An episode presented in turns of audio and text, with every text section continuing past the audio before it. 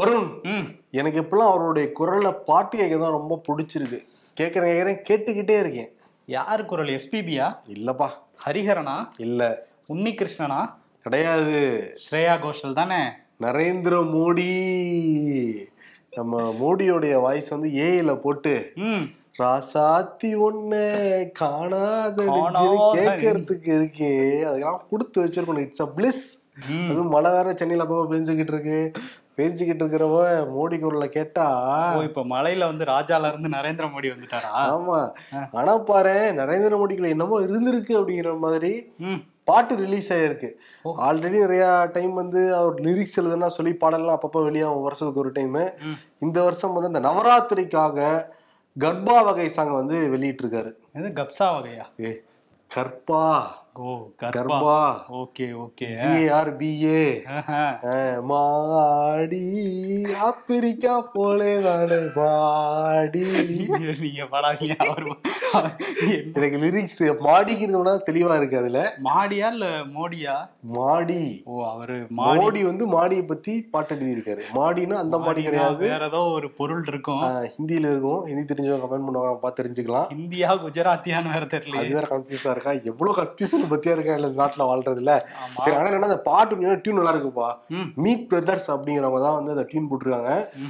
பிரதமர் நரேந்திர மோடி முன்னாடி பல வருடங்களுக்கு முன்னாடி எழுதின லிரிக்ஸா அடடா இது நல்லா இருக்கே அப்படின்னு சொல்லிட்டு இந்த நவராத்திரிக்கு வந்து ரிலீஸ் பண்ணிருக்காங்க அதுக்கு முன்னாடி சில சஜஷன்ஸ் எல்லாம் இருந்ததா? இந்த டெம்போ மெட்டெல்லாம் சரியா சேராதுல்ல? ஆ. அது டிஸ்கஷன் வேற பெரியாங்க பிரதமர் மோடிக்கு இதுக்கெல்லாம் டைம் கொடுக்குறாரு பத்தியா இல்லையா அவரு? நாட்டுல எவ்வளவு பிரச்சனை இருக்கு? மணிப்பூர் ஒரு பக்கம் பிரச்சனை போயிட்டு இருக்கு. இதுக்கெல்லாம் டிஸ்கஷன் பண்ணாம இந்த பாட்டு எழுதுறதுக்கு பண்ணிருக்காரு அதான் மீட் பிரதர்ஸ் என்ன சொல்றாங்கன்னா ஒரு தேர்ந்த எழுத்தாளர் கூட நாங்க வேலை செய்யற மாதிரியே இருந்ததுங்க. கரெக்டா லிரிசிஸ்ட் டியூனை போட்டோன்னே கரெக்டா வார்த்தையை பிடிச்சிட்டாரு அவரு. சரி எதிர்க்கட்சிகள்லாம் ஆதாரம் கேட்பாங்களே இவர் தான் பண்ணிட்டு. எளியா அது நரேந்திர மோடி லிரிக்ஸ்ன்னு கூட அந்த பாட்டு ஓபன் பண்றப்பவே லிரிக்ஸ் நரேந்திர மோடின்னு கீழே வருது. அதான் நரேந்திர மோடி யூடியூப் பேஜ்லயே ரிலீஸ் பண்ணியிருக்காரு. ஓ அவர் வேற ஒரு யூடியூபர் வேற. ஆமா யூடியூபர் வேற அவரு. சரி எவ்வளவு விஷயம் வரும் யூடியூபரா இருக்காரு லிரிசிஸ்டா இருக்காரு பாடகரா இருக்காரு. பிரதமரா இருக்காரு. பிரதமரா இருக்காரு அதுல நடுவுல. அந்த வேலை தான் கொஞ்சம் கம்மியா போயிட்டு இருக்குன்னு நினைக்கிறேன். மத்ததெல்லாம் ஃபுல் ஃபிளஜா இறங்கிட்டாரு. சார் பாருங்க சார். இப்பதான் நினைக்கிறேன் அப்படி நான் நினைக்கல சார். சார் சில இதெல்லாம் நீங்க பேசவே மாட்டேங்கிறீங்க. பாடுறீங்க. இப்ப ஏஐலலாம் வந்து பாடுறீங்க. பேசினா என்ன? மணிப்பூர்லாம் சரி அந்த வார்த்தை இருக்கு அதுல.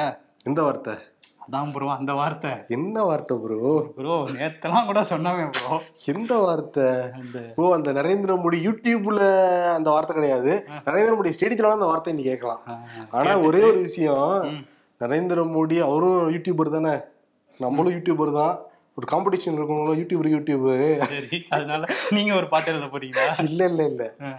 அவர் வந்து ஒரு கோடி எண்பத்தி நாலு லட்சம் சப்ஸ்கிரைபர் வச்சிருக்காரு. சரி. இந்த பாட்டோட வீடியோ ஒரு பத்து லட்சம் கிராஸ் ஆயிருக்கு. மத்தெல்லாம் இருபத்தி மூணாயிரம் இருபதாயிரம் ஐயாயிரம்லாம் போயிருக்கு வியூஸ் ஒரு யூடியூபருடைய மனசு எவ்வளவு கஷ்டப்படும்? ரொம்ப தான் கஷ்டப்பட்டிருப்பாரு.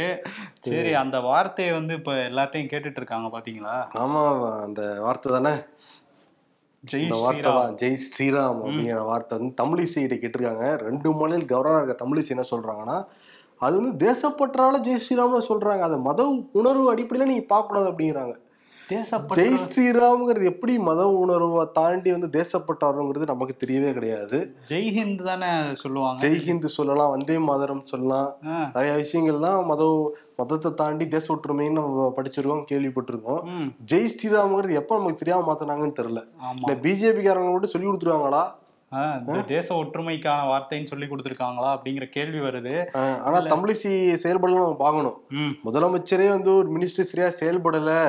அதை அவங்கள தூக்கிட்டு வேற ஆளை நியமிக்கலாம் அப்படின்னு சொன்னா கூட தமிழிசை வந்து அதில் இன்டர்ஃபியர் பண்ணி சட்டம் என்ன சொல்லுது? முதலமைச்சர் சொல்றத ஆளுநர் செயல்படுத்தணும் தான் சட்டமா இருக்கு. ம். அதுல இன்டர்ஃபியர் பண்ணி தகுதியில்லாத நபருக்கு அவங்க சொல்றபடி தான் அவங்க தான் தகுதி இல்லைன்னு தமிழிசை கடைசியில சொன்னாங்கல்ல. ஆறு மாசம் எக்ஸ்டெண்ட் பண்ணீங்கன்னா இருக்க. மக்கள் தானே பாதிக்கப்படுறாங்க. துறை தானே வந்து பாதிக்கப்படுது. ஆனா அதுல எல்லாம் கவனம் செலுத்தாம எதுல கவனம் செலுத்துறாங்கன்னு தெளிவா புரியுதா? ஆமா. மாடி ஆப்பிரிக்கா காட்டுப்புலி மாடி. அந்த பாட்டு ஒரு வைப் இருக்குப்பா. இந்த லிரிக்ஸ்ல ஏதோ இருக்குப்பா. இருக்கு. நான் மாத்தி மாத்தி பாடுறேன்னு வச்சுக்கோ. ஆனா டியூன்ல எழுதியிருக்காரு தலைவர். ஆமா. சரி அடுத்து இன்னொரு மேட்டருக்கு வருவோம். அடுத்து இன்னொருத்தர் வந்து புலம்போ புலம்புன்னு புலம்பி இருக்காரு யாருன்னா வில்லேஜ் விஞ்ஞானின்னு மீம் கிரியேட்டர்களால அன்புடன் அழைக்கப்படுற முன்னாள் அமைச்சர் செல்லூர் ராஜு தான் வந்து புலம்பியிருக்காரு. மதுரையில் ஒரு பொதுக்கூட்டத்தில். நான் எது கேட்டாலும் என்னை வந்து தெர்மோகோலை வச்சு இன்னும் ஓட்டிட்டு இருக்காங்க ஓட்டுறாங்க ஓட்டுறாங்க ஓட்டிக்கிட்டே இருக்காங்க. எனக்கு ஒரு மதுரைக்காரனுக்கு இப்படியா அப்படிங்கிற மாதிரி புலம்பி இருக்காரு என்ன சொல்றாரு அதுலன்னா நான் சட்டமன்றத்தில் மதுரைக்கு ஏன் இதெல்லாம் நீங்க பண்ணலன்னு கேட்டா கூட தெர்மோகோல்னு எடுத்துடுறாங்க. அதை வச்சு எல்லாரும் சிரிக்கிறாங்க வேற. எனக்கு வந்து ஒரு மாதிரி இருக்கு. நான் வடிவேல் மாதிரி ஆயிட்டேன் அப்படின்னு சொல்லி புலம்பு புலம்புன்னு புலம்பி அந்த இருக்கு வேதனை இருக்கே வேதனை. அது முதலக்காரருக்கு அந்த சோதனையா இது? அப்படிங்கிற மாதிரி. அது என்ன சொல்றாரு அவரு? நான் மட்டும் அங்க போன விட. ம். என் கூட கலெக்டர் இருந்தாரு. பொறியாளர்கள் எல்லாரும் இருந்தாங்க. அவங்க எல்லாம் நல்லாத்தானே இருக்காங்க. அவங்கள யாரும் கலாய்க்கிறது கிடையாது. நான் மட்டும் என்ன தக்காளி தொக்காங்கிற மாதிரி தான் அந்த கேள்வியில வந்து கேட்டிருந்தாரு அந்த மேடையில. ஆமா. நடுவில் டைவர்ட் ஆயிட்டார் வடிவேல் எல்லாம் கூட வந்து நினைச்சுக்கிறாரு வடிவேல் மாதிரி ஆயிருச்சு என் பொழப்பு அப்படின்னு இன்னொரு பக்கம் திண்டுக்கல் சீனிவாசன் இருக்காருல்ல. நம்மளை பிடிச்ச சைத்தான். நம்மளை விட்டு போய் விட்டதுன்னு சொல்லிட்டு பிஜே விமர்சனம் பண்ணியிருக்காரு அவர் அப்படி பண்ணியிருக்காரா? அமைச்சர் முன்னாள் அமைச்சர் பொன்னையன் இருக்காருல்ல. அவர் என்ன சொல்லியிருக்காருன்னா எடப்பாடி எல்லாத்தையும் வென்று எடுத்துட்டாரு. ஓபிஎஸ் சசிகலான்ட்டு எல்லாத்தையும் தாண்டி வந்தாரு. அவரால் தாண்ட முடியாத ஒரு விஷயம் தான் இருந்துச்சு. இஸ்லாமியர்கள் கிறிஸ்தவர்கள் பக்கம் நிக்க முடியாம இருந்தோம். இப்போ வந்து பிஜேபியை விரட்டி விட்டதுனால அதுவும் நமக்கு வந்து இப்போ டேலி ஆயிடுச்சு. பிஜேபியை கொன்னு வந்து கடல்ல தூக்கி போட்டோம் அப்படிங்கிற ரேஞ்சுக்கு வெட்டி தூக்கி போட்டோம் கடல்ல. மூழ்கு அடிச்சிட்டோம் இனிமே நமக்கு வெற்றி தான்ங்கிற மாதிரி பேசியிருக்காரு. இப்ப எவ்வளவு வஞ்சஸ் வச்சுட்டு இருந்திருக்காங்கன்னு இதுல தெரியுது. அதான் அமைச்சர் முன்னாள் அமைச்சர் திண்டுக்கல் சீனிவாசனும் சொல்றாரு. அவர் இப்ப இதெல்லாம் கரெக்டா பேசுறாருப்பா ஆப்பிளா ஆரஞ்சா. மாம்பழமா கன்ஃபியூஸ் ஆனா கூட இனிமேல் நம்ம நிம்மதியா அந்த இஸ்லாமியர்கள் இருக்க பகுதியில் வாக்கு சேகரிக்கலாம். முன்னாடி நம்ம வாக்கு சேகரிக்க போனா நீங்க தான் பிஜேபி கூட்டணி வச்சிருக்கீங்க. நீங்க இங்க வரீங்கலாம் கேள்வி எல்லாம் கேட்டுட்டு இருந்தாங்க. எல்லாருக்கிட்டையும் நீங்க சொல்லுங்க போய். நம்ம பிஜேபி கூட்டணியில இல்ல இருக்க போறதும் கிடையாது. அந்த சைத்தான் நம்மளை விட்டு போயிடுச்சு. ஓகே சைத்தான் கூட எல்லாம் கம்பேர் பண்ற அளவுக்கு ஆயிடுச்சு. அடே சைத்தான் கே பச்சா. அப்படிங்கிற மாதிரி தான் டீல் பண்ணியிருக்காங்க. ஆனா வந்து அந்த பகுதிக்குள்ளே போக முடியலலாம் பேசிற பேச ஆரம்பிச்சிருக்காங்கல்ல இப்ப. இன்னைக்கு வேற சங்கரன் கோயில்ல பொதுக்கூட்டம் நடக்குது. எடப்பாடி வந்து இந்த கூட்டணியை பத்தி கண்டிப்பா பேசுவாரு. என்ன பேச போறாருங்கிறத வெயிட் பண்ணி பார்ப்போம். அவர் வந்து நிறைய திட்டங்கள் வச்சிருக்காராம். அடுத்து வந்து அந்த திண்ணை பிரச்சாரம். திண்ணே கிடையாது இந்த இடத்துலயுமே ஆனா திண்ணை பிரச்சாரம் ஒரு திட்டம் வச்சிருக்காராம் அவரு. என்ன கட்டி அந்த இடத்துல பரிச்சாரம் பண்ணுவோம். அதே மாதிரி இந்த பூத் கமிட்டி மெம்பர்ஸ் எல்லாம் கூப்பிட்டு பேசிட்டு இருக்காராம் இப்ப ஜெயலலிதா வந்து எப்படின்னா கூப்பிட்டு வச்சு திட்டி அனுப்பிடுவாங்கல்ல ஒன் டு ஒன் மீடியாக்கே சில விஷயங்கள்லாம் கசியாம. அந்த மாதிரி சில வேலைகள் பண்ணிக்கிட்டு இருக்காரு எடப்பாடி பழனிசாமி அதான் தொடர்ந்து வந்து நம்ம ஷோல சொல்லுவோம். இன்னொரு பக்கம் என்னன்னா மதுரைக்காரங்களை பத்தி பேசிட்டு இருந்தோம்ல. அதுல எம்பி யாரு? சு வெங்கடேசன். இது வந்து ஒரு ப்ரெஸ் மீட்ல ஒரு குற்றச்சாட்டு வச்சிருக்காரு. ரயில்வே நில மேம்பாட்டு ஆணையம் வந்து மதுரை ரயில்வே அந்த ஆணையத்துக்கிட்ட அந்த மயில்வே மதுரை ரயில்வே நிர்வாகத்துக்கிட்ட இடம் கேட்டிருக்காங்களாம். இதுக்குன்னு விற்கிறதுக்கு தனியா இருக்கு. மொத்தம் நாற்பத்தி நாலு ஏக்கர் இருக்கான் மதுரையில ரயில்வே டிபார்ட்மெண்ட்டுக்கு சொந்தமான லேண்டு. அசரடி அப்புறம் ரயில்வே காலனி விட்ட பகுதிகளில் நாற்பத்தி நாலு ஏக்கர். இதெல்லாம் வித்தா ஆயிரத்தி அறநூறு கோடி வருமா. அதை அப்படியே தனியாருக்கு வந்து கொடுக்க போறாங்களாம் மோடி அரசு. ரயில்வேயோட இடம். ரயில்வே இடத்த ரயில்வேவே வாங்கி அதை தனியார் விற்க போறாங்க. அதை வந்து பிரஸ் மீட்ல கொந்தளிச்சு பேசிக்கிட்டு இருந்தார் சு வெங்கடேசன். இன்னும் கொந்தளிக்க வேண்டியது நிறைய இருக்கும்னு நினைக்கிறேன். ஏன்னா ரயில்வேயே தனியாருக்கு வித்துருவாங்கங்கிற மாதிரி பேச்செல்லாம் வேற. போயிட்டு இருக்கு இன்னொன்னு என்னன்னா அந்த வந்தே பாரத் போய்கிட்டு இருக்குல்ல வெளியே பார்த்தா வந்தே பாரத் மாதிரி இருக்கான். உள்ளுக்குள்ள போனா சாதா ரயில் மாதிரி இருக்கான். அது என்ன அந்த கம்பார்ட்மெண்ட்லாம் உள்ள டிசைன்லாம் அப்படியே இருக்கும் அது. ஆல்ரெடி பழைய ரயில் தான் வந்தே பாரத்தை இழுத்துட்டு போய்கிட்டு இருக்கு. அந்த எக்ஸ்பிரஸ் ரயில் இருக்கும்ல. ஆமா ஒரு சில இடங்களை இழுக்க முடியாத இடத்துல இதை வச்சு இழுத்துட்டு இருக்காங்க. எப்படிதான் இழுத்து கொண்டு போக போறோம்னு தெரியல. ஒரு காலத்துல சரி ரயில தானே சொல்றீங்க? ரயில தான் சொல்றேன் எல்லாத்தையும் தான் சொல்றேன். இன்னொரு பக்கம் என்னன்னா இந்த பொங்கல் பண்டிகை தீபாவளி தான்னா பொங்கல். பொங்கலுக்கு அரசாங்கம் என்ன கொடுக்கும் மக்களுக்கு? இலவச வேஷ்டி சேலை எல்லாம் கொடுப்பாங்க யார் கைத்தறி துறை அமைச்சர் தமிழ்நாட்டுல? காந்தி. அவர் வந்து ராணிப்பேட்டை சேர்ந்தவர். இப்ப ராணிப்பேட்டையில இருக்க அவருடைய மகன் வினோத் வந்து வெளிநாடுகள் பயணமா இருக்காராம் ஸ்ரீலங்கா போறாராம் பல நாடுகளுக்கு போறாராம் போட்டோ எடுக்கிறாராம்.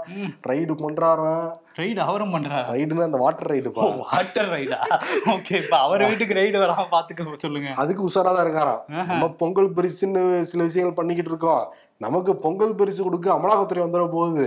நம்ம பாலாட்டா இருக்கணும் ஆரம்பிக்கும் ஏன்னா இப்பதான் அந்த வேலூர் எம்பி ஜெகத்ரட்சன் வீட்டுக்கு வந்துட்டு மொய் வச்சுட்டு போயிருக்காங்க வேற அமலாக்கத்துறை. பக்கத்து ஊர் தான் நம்ம வேற. நம்ம பையன் வேற அங்க போயிட்டு இருக்காரே அப்படின்ட்டு அதை வெளிநாடுகள் முதலீடு பண்றதுக்காக போறதா தகவலாம் வருது. ராணிப்பேட்டை ஃபுல்லுக்கு இதான் பேச்சான். வேலூர் ராணிப்பேட்டையில சிவகாசி பக்கத்தில் எம் புதுப்பட்டி அப்படிங்கிற ஒரு கிராமத்தில் இருந்த பட்டாசு தொழிற்சாலையில் வந்து மிகப்பெரிய வெடி விபத்து வந்து நடந்திருக்கு. இதில் கிட்டத்தட்ட பதினாலு பேர் வந்து உயிரிழந்திருக்காங்க. அந்த காட்சிகள்லாம் பார்க்கும்போது ரொம்ப மோசமான ஒரு அளவில் தான் அந்த பாதிப்பு ஏற்பட்டிருக்குங்கிறது தெரியுது.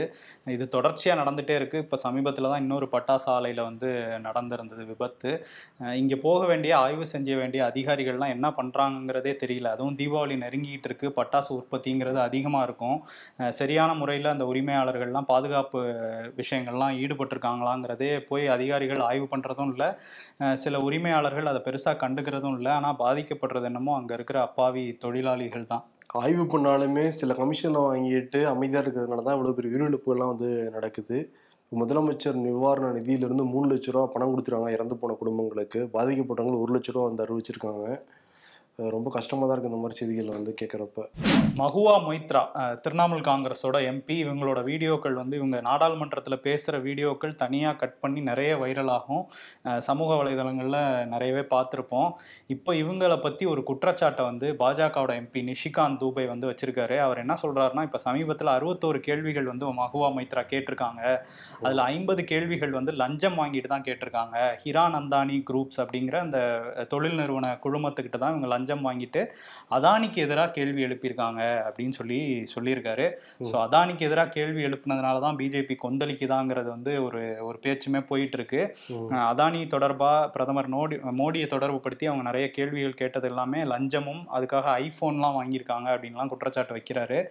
இது பற்றி ஒரு கடிதமே சபாநாயகர் ஓம் பிர்லாவுக்கு எழுதியிருந்தாரு. இப்போ ஓம் பிர்லா வந்து இது உடனடியாக விசாரிக்கணும்னு சொல்லி ஒரு குழுவெல்லாம் அமைச்சு ரொம்ப வேகமாக போயிட்டு இருக்காங்க வேகமாக செயல்படுறாரு பற்றிய ஓம் பிர்லா? ஆமாம் இதில் ரமேஷ் பிதூரின்னு ஒரு எம்பி வெளியில் கூட ஒரு பொது இடத்துல கூட பயன்படுத்த முடியாது எங்கேயுமே பயன்படுத்த முடியாத அசிங்கமான வார்த்தைகள்லாம் பயன்படுத்தி இஸ்லாமியர்களுக்கு எதிராக பேசினாரு.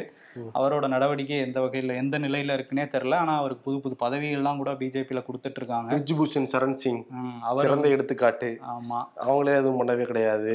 ஆனா என்னன்னா மहुவா மைத்ராவில் குற்றச்சாட்டு வைக்கிறாங்கல்ல ரெண்டு விஷயம் நடந்திருக்கணும். ஒண்ணு உண்மையாலேயே அவங்க வாங்கியிருக்கலாம் விசாரணை முடிவில் தான் தெரிய வரும். இன்னொன்று வந்து கேள்வி எழுப்புறவங்க மேலே லஞ்சம் வாங்கிட்டாங்கன்னு சொன்னா கேள்வி எழுப்புறவங்க மேலே எல்லாம் தானே வரும் அவர் என்னப்பா லஞ்சம் வாங்கிட்டு கேள்வி கேட்கிறாருப்பான்ட்டு போயிடுவாங்கல்ல ஆமாம் எப்படி யுக்தி பாத்தியா?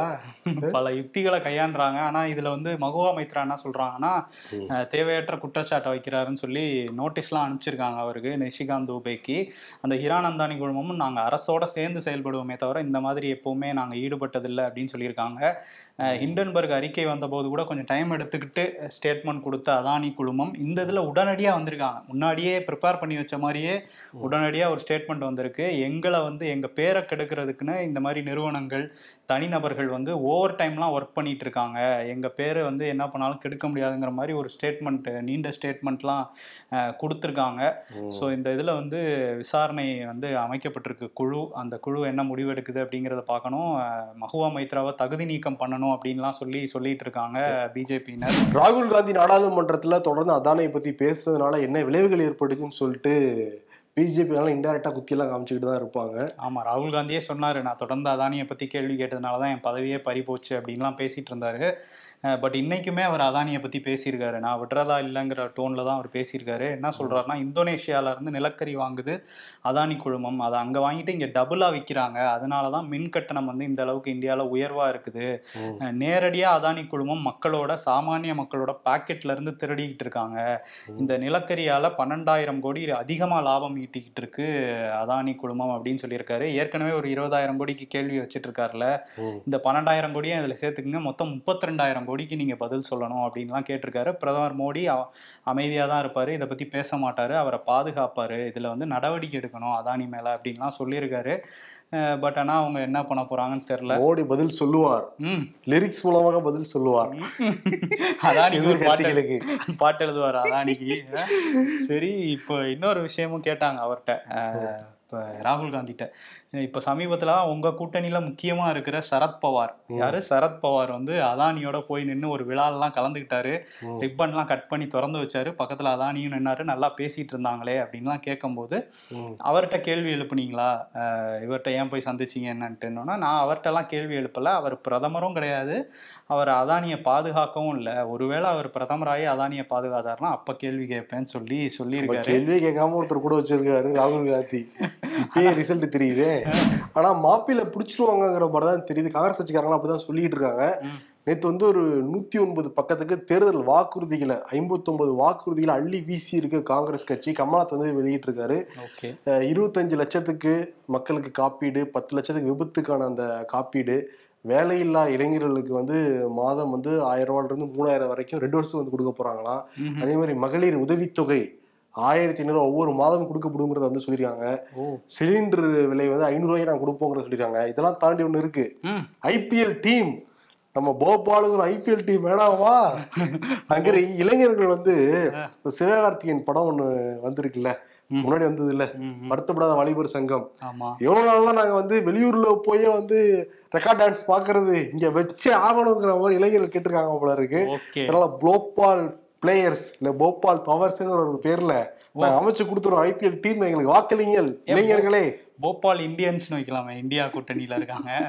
சரி அதெல்லாம் இருக்கட்டும். இது இவங்க கையிலயா இருக்கு? பிசிசி அதுக்கு அப்ரூவல் கொடுக்கணும். ஜெய்ஷா கையெழுத்து போடணும்? அது வாக்குறுதி கொடுக்குறாங்க. எப்படிலாம் வாக்குறுதி கொடுத்து கவர்றாங்க பாரு மக்களை. ஆனா இப்ப பிசிசி நாட்டுக்கு ரொம்ப முக்கியமா? ஆமா, ஐபிஎல் டீம் இதெல்லாம் ஒரு வாக்குறுதியாங்கிற மாதிரி தான் இருக்கு.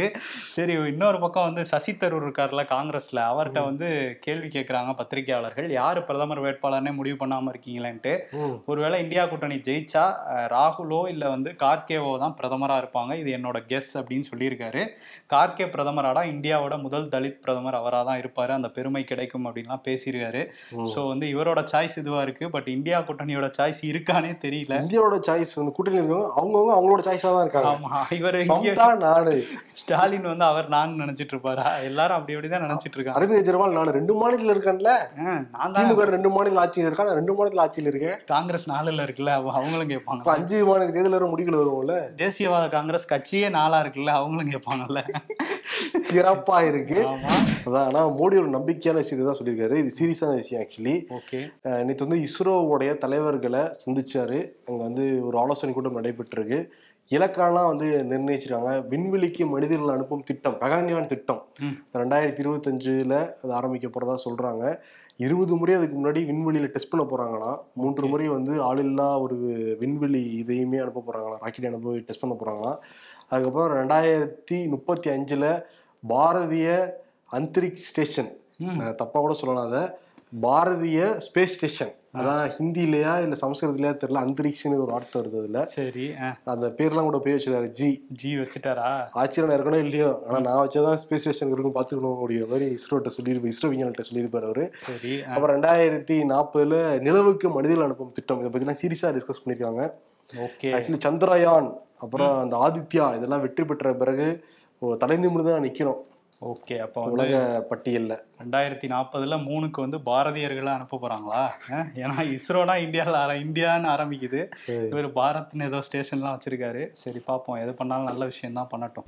இஸ்ரேல் அரசாங்கத்துக்கும் பாலஸ்தீனத்தை இருக்கிற ஹமாஸ் அமைப்புக்கும் தொடர்ந்து ஒரு வாரம் போய்கிட்டு இருக்கு. பத்து நாட்களுக்கு மேல இது வந்து நடந்துகிட்டு இருக்கு இது வரைக்கும். ஐயாயிரத்துக்கும் மேற்பட்டவங்க இறந்து போனால் தகவல்லாம் வெளியாயிருக்கு ரெண்டு பக்கத்தில் இருந்தும். ஆனால் தொடர்ந்து இஸ்ரேல் வந்து போர்க்குற்றம் புரியுது. முக்கியமாக அவங்க குறி வச்சு குழந்தைங்களை வந்து தாக்குறாங்க. பலவீனமானவர்களை தாக்குறாங்கன்னு சொல்லிட்டு பாலஸ்தீனத்திலிருந்து தொடர்ந்து குரல்லாம் வந்து ஒழிச்சுக்கிட்டு தான் இருக்குது அதெல்லாம் மீறி இஸ்ரேல் அரசாங்கம் தொடர்ந்து கண்மூடித்தனமான ஒரு தாக்குதல் தான் பாலஸ்தீன மக்கள் மேலே வந்து நிகழ்த்திக்கிட்டு இருக்காங்க. ஏற்கனவே இஸ்ரேல் அரசாங்கம் அறிவிச்சிருந்தாங்க. வட காசாவில் இருக்கிற மக்கள் எல்லாருமே தெற்கு காசாவுக்கு வந்துருங்க நாங்கள் தாக்குதல் நடத்த போகிறோம் அப்படின்னு. ஒருத்தர் சொன்னால் அந்த சொன்ன வாக்கை காப்பாற்றணுமா இல்லையா? அதை நம்பி பாலஸ்தீனில் இருக்கிற மக்கள் பத்து லட்சத்துக்கும் மேற்பட்ட மக்கள் வட காசாலேருந்து தெற்கு காசாவுக்கு நடைப்பயணமாக தான் வந்தாங்க. சில பேர் மத்திய காசாலே வந்து இருந்தாங்க. ஆனால் சொன்ன வாக்கை மீறி இஸ்ரேல் வந்து தெற்கு காசாவிலையும் நேற்று வந்து குண்டுமலை பொழிஞ்சிருக்காங்க. மத்திய காசாலையும் வந்து பொழிஞ்சிருக்காங்க. அதெல்லாம் தாண்டி நோயாளிகள் இருக்கக்கூடிய அல்ஹயில் அப்படிங்கிற மருத்துவமனை மீது கடும் தாக்குதல் நடத்தி அந்த மருத்துவமனையே ஃபுல்லாக வந்து டெமாலிஷ் பண்ணி அங்கே இருக்கிற ஐநூறு பேர் இறந்து போயிருக்காங்க. இஸ்ரேல் அரசாங்கம் நோயாளிகளை குழந்தைகளை பார்த்து தொடர்ந்து குறி வச்சு தாக்குதல் நடத்துறதுக்கான என்னன்னு புரியவே இல்லை நமக்கு. போர்னா வந்து வீரர்களை எதிர்த்து நீங்க சண்டை போடலாம். குழந்தைகளை எதிர்த்து நீங்க சண்டை போட்டு என்ன சாதிக்க போறீங்கன்னு தெரியல. ஆமா இது போர்க்குற்றம் அப்படிங்கிறத தாண்டி வேற எதுவுமே எடுத்துக்க முடியாது. ஒரு மருத்துவமனைங்கிறது நிறைய பொதுமக்கள் இருக்கிற இடம். அதை தெரிஞ்சு தெரிஞ்சு தான் பண்ணியிருப்பாங்க. ஆனால் இப்போ மூடி மறைக்கிறதுக்கான சில வேலைகளையும் இஸ்ரேல் வந்து பண்ணிட்டு இருக்காங்க. இஸ்ரேல் ஆரம்பத்துல இருந்து சொல்றது ஹமாஸை வந்து அடியோட அழிக்கணும்னு. அப்போ ஹமாஸை சேர்ந்தவர்களை தேடி போய் தாக்குறதுங்கிறது வேற. பொதுவாக வந்து பொதுமக்கள் இருக்க பகுதியில் குண்டு போடுறதுங்கிறது வந்து நம்ம போர்க்குற்றம் தான் எடுத்துக்கணும். இதுக்கெல்லாம் ஆரம்ப புள்ளியா இருந்தது அமெரிக்கா கொடுத்தது அந்த ஆதரவு தான். நாங்கள் உங்க கூட இருக்கோம் அப்படின்னு சொல்லிட்டு இப்போ நேரடியாகவே இஸ்ரேலுக்கு வந்து போய் இறங்கியிருக்காரு பைடன். அங்கே போய் நெதன்யாகுவோட சந்திச்சு இப்போ பேசிட்டு இருக்காரு. நம்ம பேசிட்டு இருக்க சமயத்தில் அவர் சொன்னது அங்கே போயும் என்ன சொல்லியிருக்காருன்னா நாங்கள் முழுசாக வந்து இஸ்ரேலுக்கு வந்து ஆதரவு கொடுப்போம் தான் சொல்லியிருக்காரு. இது இன்னும் இந்த போரை வந்து தீவிரப்படுத்தும். இப்போ ஐநூறு பேர் வந்து உயிரிழந்திருக்காங்க ஒரே இடத்துல அப்படிங்கும்போது இதை பற்றி பைடன் பேசுவாரா அப்படிங்கிறத பார்க்கணும். ஏற்கனவே வந்து நீங்கள் ஆக்கிரமிக்க நினைக்கக்கூடாது பொதுமக்களை தாக்கக்கூடாதுன்னு அங்கேருந்து ஒரு அட்வைஸ் கொடுத்து தான் வந்தார். பட் ஆனால் இவங்க பண்ணுறதெல்லாம் பார்க்கும்போது அந்த பாலஸ்தீன் பகுதியை முழுமையுமா நம்ம ஆக்- ஆக்கிரமிச்சுக்கணும் அப்படின்னு தான் நினைக்கிறாங்கங்கிறது தான் தெரியுது. இதுக்கிடையில புதின் வேற நெதன்யாகு கிட்ட பேசினதா ஒரு தகவல் இருக்கு. இதை ரெண்டு நாடுகளுமே உறுதிப்படுத்தியிருக்காங்க. ஃபோன் மூலமா பேசினாரு அப்படின்ட்டு. இதை வந்து இப்போதைக்கு இந்த மாதிரி மனிதாபிமானம் மீறிய செயல்களில் ஈடுபடாதீங்கன்னுலாம் அறிவுறுத்தினதா சொல்றாங்க. ஏன்னா புதினே ஒரு பக்கம் போர்ல தான் ஈடுபட்டுட்டு இருக்காரு ஆனா அங்க கூட இந்த அளவுக்கு இவ்வளோ காலம் நடந்தா கூட பொதுமக்கள் மீது தாக்குதல்ங்கிறது அங்கொன்னும் இங்கொன்னுமா நடந்துட்டு இருந்தது இப்போ இந்த காசா வச்சு பார்க்கும்போது முழுக்க முழுக்க பொதுமக்களை தான் தாக்கிட்டு இருக்கு இஸ்ரேல். ஆனா வந்து நாங்க கடைசி வரையும் ஹமாஸை அழிக்கிற வரையும் ஓய மாட்டோங்கிறதையும் இஸ்ரேல் சொல்லியிருக்காங்க. அதை தாண்டி இஸ்ரேல் அரசாங்கம் தொடர்ந்து பத்திரிகையாளர்கள் மீது தாக்குதல் வந்து நடத்திக்கிட்டு இருக்காங்க. இது வரைக்கும் பதினைந்து பத்திரிகையாளர் இறந்து போயிருக்காங்க. அதில் பதினோரு பத்திரிகையாளர்கள் பாலஸ்தீனத்தை சேர்ந்தவங்க மூன்று பேர் வந்து இஸ்ரேலை சேர்ந்தவங்க ஒருவர் வந்து லெபனானை சேர்ந்தவங்க. இவங்க எந்த அளவுக்கு குறிச்சு தாக்குறாங்கிறதுக்கான எடுத்துக்காட்டு பாலஸ்தீனத்தை சேர்ந்த பத்திரிகையாளர் பெண் பத்திரிகையாளர் யாரா ஈத். இந்த இவங்க எங்க இருக்காங்களோ அந்த இடத்த நோக்கி வந்து குண்டுகள் வீசப்பட்டிருக்கு. அந்த குடும்பம் மொத்தமும் இப்போ இறந்து போயிருக்காங்க. பதினைந்து பேர் இறந்து போயிருக்காங்களாம். இப்போ யாராயித் வந்து ரொம்ப இக்கட்டான சூழ்நிலையில மருத்துவமனையில அனுமதிக்கப்பட்டிருக்காங்களாம். ஓகே. உலக நாடுகள்லாம் தலையிட்டு இந்த இஸ்ரேலோட போர் குற்றங்களை தடுத்து நிறுத்தணும். உடனடியாக அதை செய்யணும். ஆனா இப்ப பாரு ஒரு பக்கம் இஸ்ரேல் பக்கம் அமெரிக்கா வந்து நிக்குது. பாலஸ்தீனத்து பக்கம் வந்து ரஷ்யா வந்து நிக்குது. ஈரான் வந்து நிக்குது. ம். இது அப்படியே மேல மேல போச்சுன்னா எங்க போய் நிக்குன்னு தெரியவே இல்லை. ஆல்ரெடி உக்ரைன் ரஷ்யா வாரினாலே நமக்கெல்லாம் இங்க கூட பொருளாதார இழப்பெல்லாம் ஏற்பட்டு இருந்தது இப்போ இது எங்க இது தொடர்ந்து நடந்துட்டு இருந்ததுன்னா என்ன ஆகுனே தெரியல. யூகிக்க கூட முடியல. எந்த கொம்பனாலும் குறை சொல்ல முடியாத ஆட்சி திமுக ஆட்சி ஸ்டாலின் சொல்றாரு. எப்படி சார் சொல்றீங்க? ஆமா யாராச்சும் சட்டசபையில பேச ஆரம்பிச்சாலே நேரலையை பிடுங்கி விட்டுடுவோம்ல. பேங்க்ல கடை வாங்கிட்டு ஓடுறது வேற எந்த விளையாட்டும் எங்களுக்கு தெரியாது சார். குஜராத்தி